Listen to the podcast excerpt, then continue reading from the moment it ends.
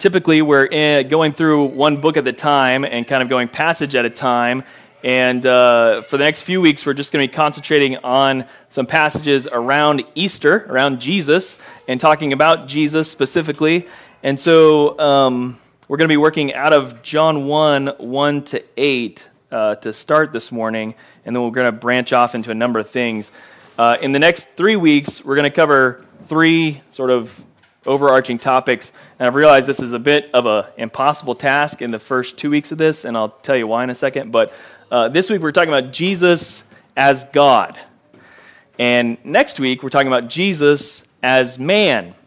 And uh, you would think that you could separate those two topics and, like, you know, think about them in separate boxes uh, relatively easily. But actually, turns out it's very difficult to separate the godness of Jesus from the manness of Jesus.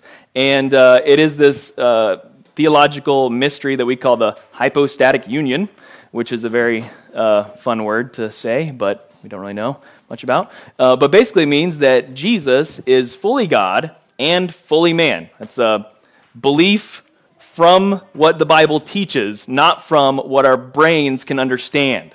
So it's important to say that, that like your brain can't actually understand that one person could be fully something and also fully something else in their existence because that's bigger than your existence. So, anyway, that aside, it's been difficult to separate just the God portion for this passage or this time um, and think through that um, and talk about its importance. But it is actually very important for us to talk about this um, because uh, a lot of people look at Jesus and think about Jesus as a great teacher. And uh, I'm going to talk about that a little bit, but I think before I jump into that, I'm going to go ahead and pray for our time. We'll read some of First John, uh, John 1 um, and then talk through the, the importance of this as a topic. So if you would join me in prayer. God, we are thankful for the opportunity to look at your word, to be challenged and encouraged by what it proclaims about who you are and who we are.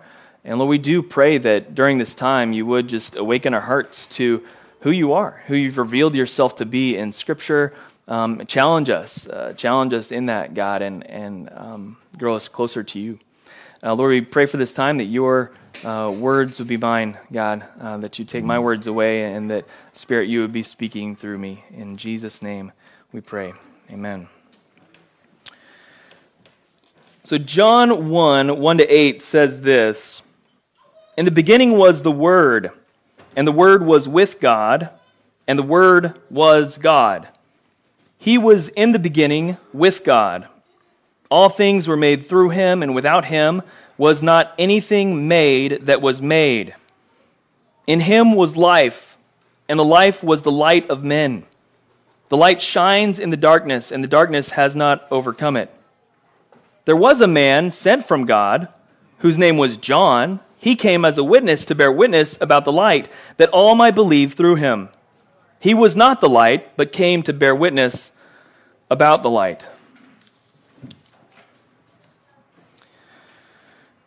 So, again, we're talking about today the, the fact of Scripture that Jesus is God. Um, again, as I said earlier, it's an important point to talk through. Um, you know, one because it's a fundamental uh, belief that is proclaimed by by Scripture, uh, but also because our uh, our adherence or our our understanding of that belief has been changing uh, in American culture, but even within Christian culture. Uh, last year in the fall, Ligonier Ministries did a survey of uh, theology, the status of theology in America. And so it asked a question um, Is Jesus a good teacher um, and, and not God? Is he just a good teacher and not God? Is that, you know, is that, would you say that that statement is true?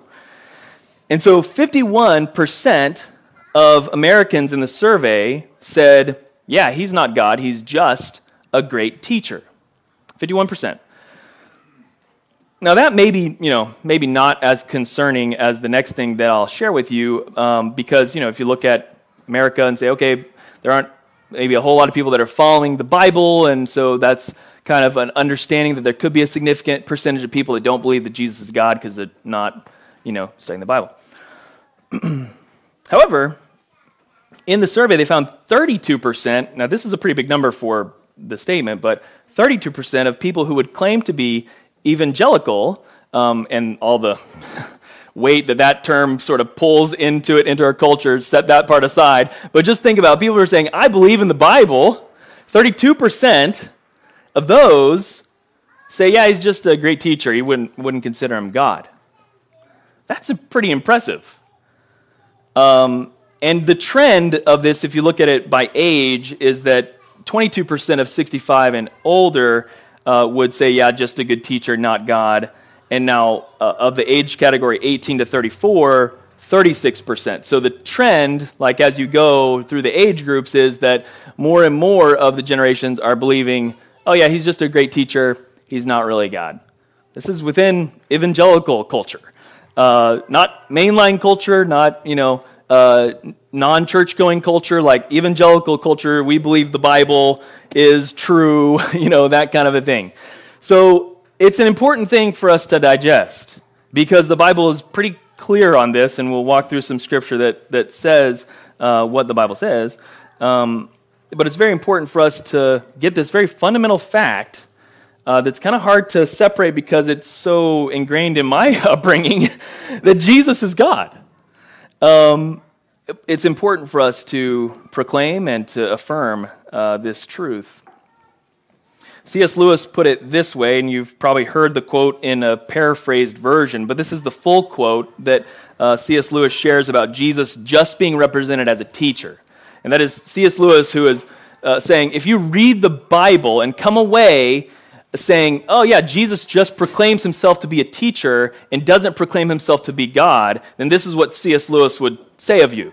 Um, he says this I'm trying here to prevent anyone saying the really foolish thing that people often say about Jesus. I'm ready to accept Jesus as a great moral teacher, but I don't accept his claim to be God. That is the one thing that we must not say. A man who was merely a man and said the sort of things that Jesus said would not be a great moral teacher. He would either be a lunatic on the level with a man who says he is a poached egg, right? No one's a poached egg here, right? No? Okay, cool. Um, or else he would be the devil of hell. You must make your choice. Either this man was and is the Son of God, or else a madman, or something worse.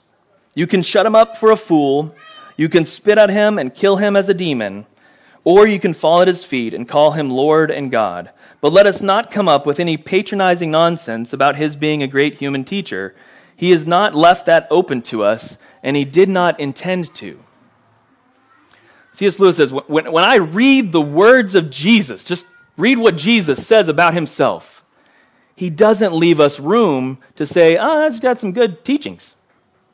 He's got some good thoughts about life.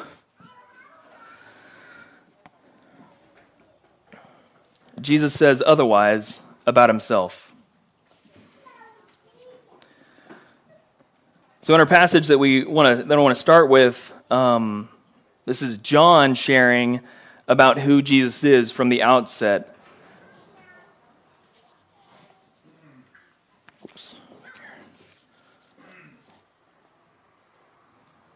John 1 1 to 8 very clearly portrays Jesus as God. He doesn't really leave any room for it. Um, in the beginning was the Word, and the Word was with God, and the Word was God. John's using a lot of repetition here to make sure we don't have any wiggle room to get out of what he's trying to say. The beginning, the Word was there. The Word was with God, and the Word was God. There is no separation from the Word and God. He was there with them, He was Him. Verse 2 He is in the beginning with God. All things were made through Him, and without Him was not anything made that was made.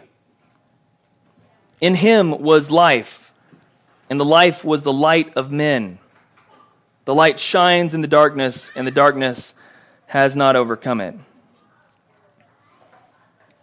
Later on in the passage, and we'll get to more of uh, in the next week, is the realization from context that who he is speaking about, the Word and Him, is Jesus. For the law was given through Moses, grace and truth came through Jesus Christ. That's who he's talking about, is Jesus. In the beginning, so you could replace some words here and understand what John is saying.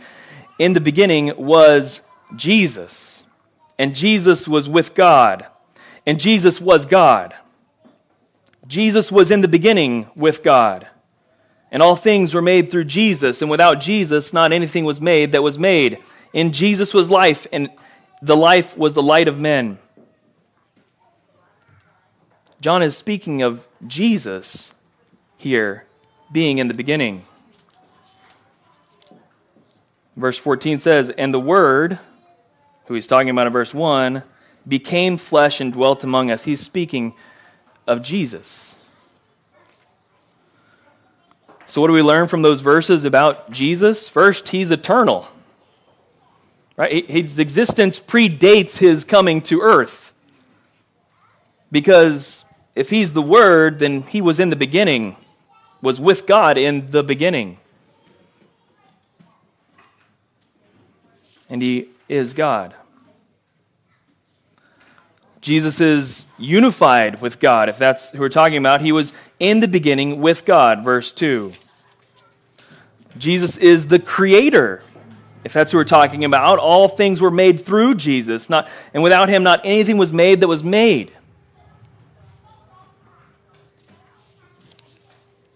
Jesus is the source of life for, uh, for the beginning of 4. In him was life.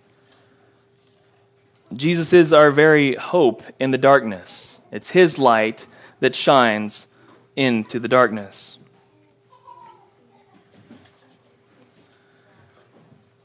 John sets up in contrast, okay, you've got Jesus described as uh, eternal, unified with God, creator, source of life, source of our hope. But he's also not man. Not man in the sense that we think of him. Because verse 6 and 8 talk about a man who Jesus actually considered the greatest in the kingdom. Later on, he says John the Baptist is the greatest in the kingdom, though he seems to be the least. John says in verses 6 to 8 of John the Baptist, there was a man, and he was sent from God. His name was John. But he came as a witness to bear witness about the light, that all might believe through him. He was not the light, but came to bear witness about the light. This, the, the greatest in the kingdom, as Jesus puts it. From the outset of uh, John, we see Jesus proclaimed as God. Throughout Scripture, we see this unified statement that, that Jesus is God.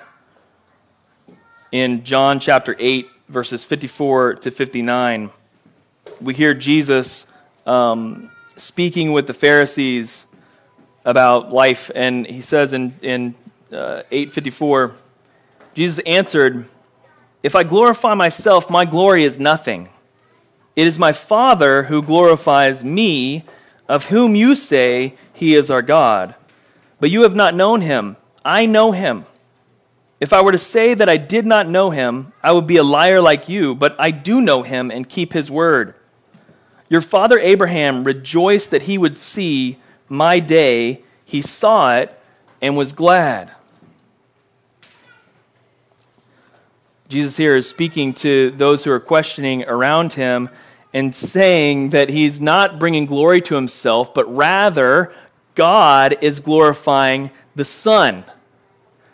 So, I mean, if you're willing to, you know, put yourself out there and say, the God of the universe is glorifying me, that's a pretty bold claim of your status, right? In and of itself. But then to go on to say, um, if I would say anything different, I would just I'd be a liar. I, I can't say anything different than that because it is what it is. It is true. I am the one that God is glorifying. I'm not glorifying myself, but God is glorifying me. It's verse 56 that tripped up the crowds in this instance. He says, Your father, Abraham, rejoiced that he would see my day. He saw it and was glad. Now, at this point, the people around him are thinking, You're 30. Like, how, how do you know what Abraham longed for? would you claim to be greater than him? So the Jews said to him, You're not yet, well, you're not at 50. He wasn't 50, he was like there. Anyway. Uh, you're not yet 50 years old, and you have seen Abraham? And Jesus' reply is Truly, truly, I say to you, before Abraham was, I am. So before Abraham existed, Jesus is saying, I existed. That word I am is I, I am the existing one. I exist. I am the one that exists. When you talk about the, the name of God in the Old Testament, Lord, it's I am the I am. There's nothing before me. I, I am. Period. I can't describe it because it's just fact. I exist. I am the I am. I am the existing one. To show you just how powerful that kind of statement is to the Pharisees around, verse 59. Jesus said, Truly, truly, I say to you, before Abraham was, I am. And so the response from the crowd to that statement was, So they picked up stones to throw at him. But Jesus hid himself and went out of the temple.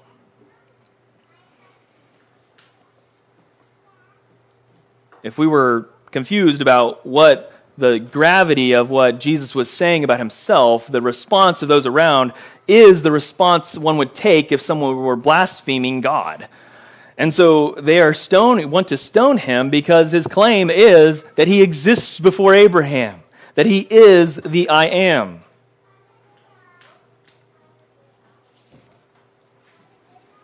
Jesus is the pre existing one. Like we read last week, Colossians 1 15 to 20. He is the image of the invisible God, the firstborn of all creation. For by him all things were created in heaven and on earth, visible and invisible, whether thrones or dominions or rulers or authorities, all things were created through him and for him. And he is before all things, and in him all things hold together, and he is the head of the body, the church. He is the beginning, the firstborn from among the dead, that in everything he might be preeminent. For in him all the fullness of God was pleased to dwell, and through him to reconcile to himself all things, whether on earth or in heaven, making peace by the blood of his cross. We're clearly talking about Jesus here, and about Jesus, it is saying he is the image of the invisible God. Eh, by all things were created by him and for him and through him in heaven and on earth. Now, if you look at scripture and say, you know, the Bible doesn't really say Jesus is God, it's just he's a really good teacher. You're kind of already boxed in just with a couple of cursory looks at some scripture. Scripture says that this one whose blood was shed on the cross was not just some man on some uh, half thought out crusade. He's the one who has existed from all eternity and who came to die for our sins. He's God. Another scene that we see of Jesus is uh, you know, he's doing a, a many number of miracles in his time, and so people are hearing about the miracles that he's doing, and they're bringing people to him and, and asking for healing, as you would do if you found someone that had, you know, a, a, a remedy that would heal anything that you come into contact with. You would definitely like go any journey to to resolve the issue that you've probably been struggling with for a very long time. And so people were coming from all over the place. And in Luke chapter 5, verses 20 to 26, we see the story of, uh, of the friends who brought the paralytic to Jesus through the roof. They're digging up the thatch roof to lower their friend down so that he may be healed by Jesus. And there's so many crowds around listening to Jesus speak, so he's obviously a well known teacher, um, but he's more than that. His friends know that this man can heal. And so they drop him down through the roof. And Jesus' response to them is not what they expect. In Luke chapter 5, verse 20 to 26, it says, When he saw their faith, he said, Man, your sins are forgiven you. He doesn't say, Get up and walk. He doesn't heal him first. And the Pharisees and scribes begin to question who is this that speaks blasphemies? Who can forgive sins but God alone? They're saying this to themselves, as you see in verse 22. Jesus perceived their thoughts and he answered them. So they didn't say it out loud. Jesus knew what they were thinking as soon as he said, Your sins are forgiven you. And Jesus said, Why do you question in your hearts which is easier to say, Your sins are forgiven you? Or to say, Rise and walk. But that you might know that the Son of Man has authority on earth to forgive sins. He said to the man who was paralyzed, I say to you, Rise, pick up your bed, and go home. And the man immediately rose, picked up what he had been laying on, and went home, glorifying God. And all stood in amazement. Jesus realizing that people are starting to just come for healing, and healing is good, and he wants to heal people. He's not against healing, he's for that. But he's also, even more so, for our hearts to understand who he is and what he is about doing. And so, in that moment, when he sees this opportunity, he says, You know what? More importantly than your healing physically, your sins are forgiven, my son. And throws the whole, what probably had become like a routine scenario for Jesus to be about healing people and sharing great thoughts and wisdom and teaching that was maybe very hard to understand. He broke that pattern that had been created and said, You know what? Your sins are forgiven. This is how much authority I have on earth. And immediately they question who can forgive sins but God? And Jesus does not rebuke their statement. He simply says, which is easier to say? It's easier to say your sins are forgiven, like, you know, because God forgives us. He says, but that you may know that I have authority to forgive sin on earth, rise and walk, paralytic. And he does.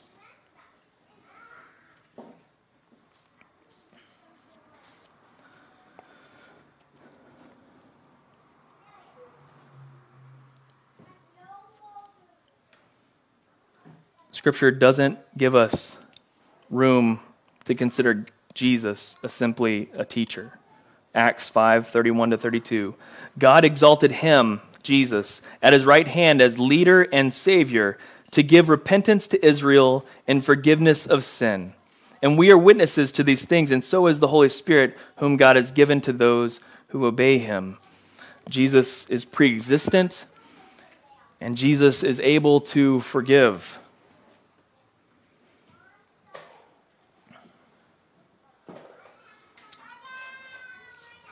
Finally, Jesus says he's the only way.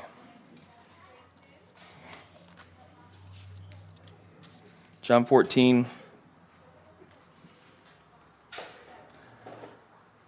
Let not your hearts be troubled. Believe in God. Believe also in me. In my Father's house are many rooms. If it were not so, would I have told you that I go to prepare a place for you? And if I go and prepare a place for you, I will come again and will take you to myself, that where I am, you may also be. And you know the way to where I am going. And Thomas said, Lord, we do not know where you're going. How can we know the way? And Jesus said to him, I am the way and the truth and the life. No one comes to the Father except through me. If you had known me, you would have known my Father also. From now on, you do know him and have seen him. And Philip said to him, Lord, show us the Father, and it is enough for us. And Jesus said to him, Have I been with you so long, and you still do not know me, Philip? Whoever has seen me has seen the Father.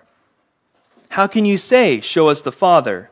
Do you not believe that I am in the Father, and the Father is in me? The words that I say to you, I do not speak on my own authority, but the Father who dwells in me does his work.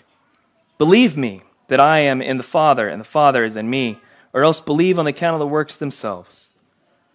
Truly, truly, I say to you, whoever believes in me will also do the works I do, and greater works than these will he do, because I am going to the Father. Whatever you ask in my name, I will do, that the Father may be glorified in the Son. If you ask anything in my name, I will do it.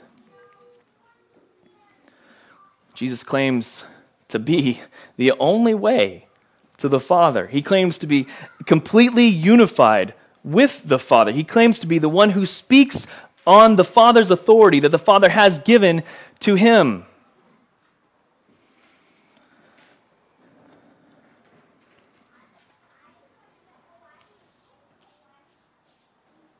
So we may have taken it for granted from time to time. But this deep and important truth is that Jesus is God. He claims to be nothing less than God. He's eternal, He's unified with God, He's the creator, He's the source of life. He is our only hope.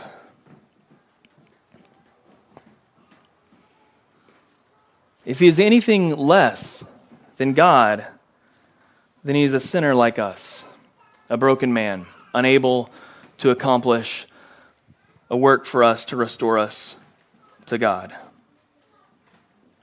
If he's anything less than God, if he's just a man, just a teacher, then what Paul records of all humanity in Romans chapter 3 is true of Jesus. If he's not God, and just a man, just a great teacher, then we would have to say this of Jesus No one is righteous, not one. No one understands, no one seeks for God. All have turned aside, together have become worthless. No one does good, not even one. Their throats an open grave, and their tongues are to deceive. Their feet are swift to shed blood, and their paths in ruin and misery. In the way of peace they have not known. There is no fear of God in their eyes.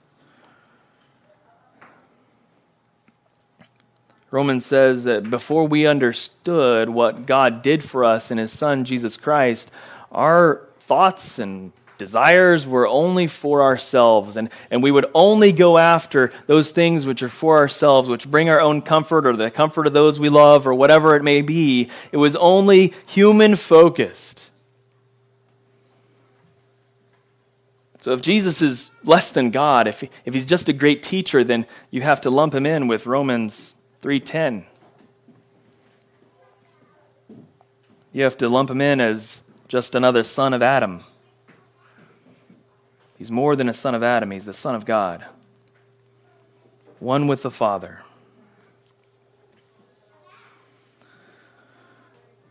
Second Corinthians 5 16 to 12. From now on, therefore, we regard no one according to the flesh. Even though once we once regarded Christ according to the flesh, we regard him thus no longer. Therefore, if anyone is in Christ, he is a new creation. The old has passed away. Behold, the new has come. And all this is from God, who through Christ reconciled us to himself and gave us the ministry of reconciliation that is, in Christ, God was reconciling the world to himself, not counting their trespasses against them, and entrusting to us the message of reconciliation. Therefore, we are ambassadors of Christ, God making his appeal through us, and we implore you on behalf of Christ, be reconciled to God. For our sake, he made him to be sin who knew no sin, so that in him we might become the righteousness of God. I wrestled with this week um, the question, and it's more of a, again, I was talking to Connor about this earlier, it's more of a philosophical question than a biblical question.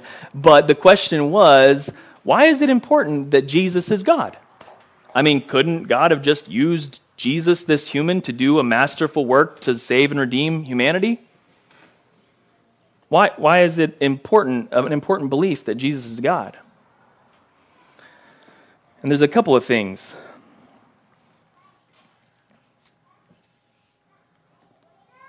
God saw fit the only sacrifice worthy to save humanity was a perfect sacrifice, one without any sin. He, he demonstrates this from the front of the book to the back. It, when we're talking about sacrifices in the Old Testament, had to be a spotless lamb, had to be one without perfection or without imperfection.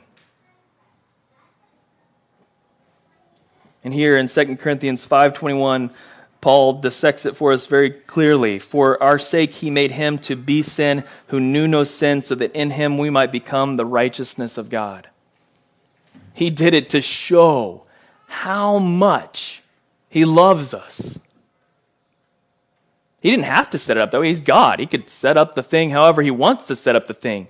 But it's beyond our logic. It takes us to a relationship that the God of the universe would go forth and, and give us this opportunity to choose him, to say, I believe that guy and I want to follow him with my life. And on the chance that we don't choose him, he said, I'm going to send my son to make sure anyone that does choose me has access to me. That him who knew no sin would be sin for me, that I could become the righteousness of God. I don't deserve that. None of us deserve that. We all can look back at probably the past week and see how much we don't deserve to be considered the righteousness and perfection of God. But God made him who knew no sin to be sin that we might become the righteousness of God.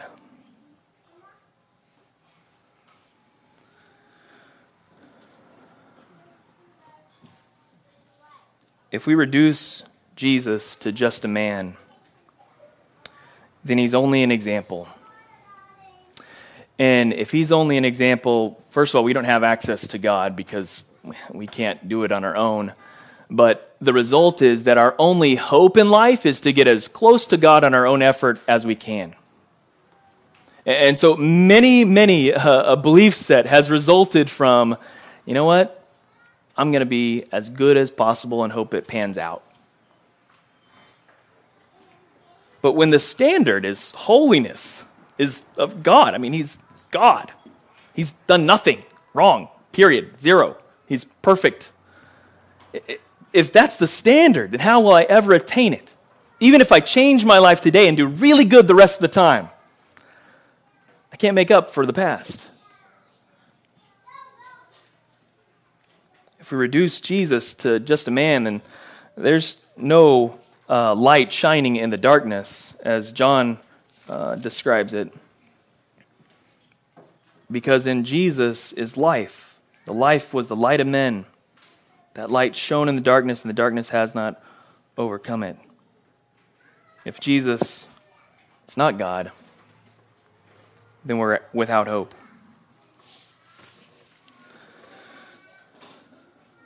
So I want to encourage you to rest in the truth that the Bible proclaims.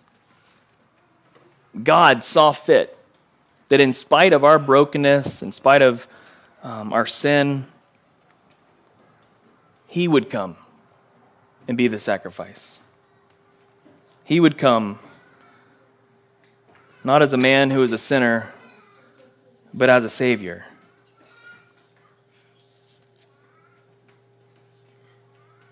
For our sake, he made him to be sin who knew no sin, so that in him we might become the righteousness of God. Let's pray. God, we're so thankful for the truth that you've revealed to us, the truth that. Um, the truth that you decided on, really. That, that you saw fit in this world you created to be the sacrifice for sinners like us. You didn't have to do it that way. You could have done it any way you wanted. You could have set up a perfect environment with, with uh, no decision to be made at all. But instead, you gave us a responsibility to choose you.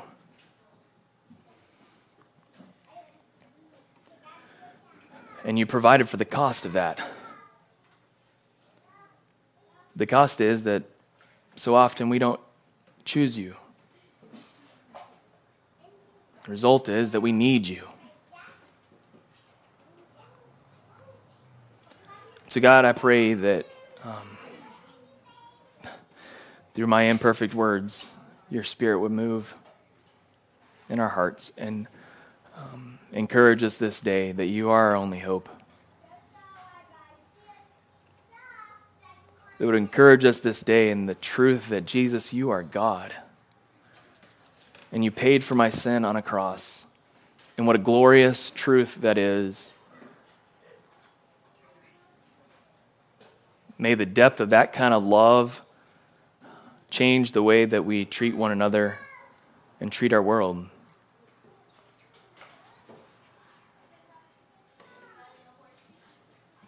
And God, may that truth stir up worship in our hearts of you. That would see you as our only hope and stop striving in our own effort to be a little bit better. But rather to receive the righteousness of God in the sacrifice of his Son, Jesus Christ.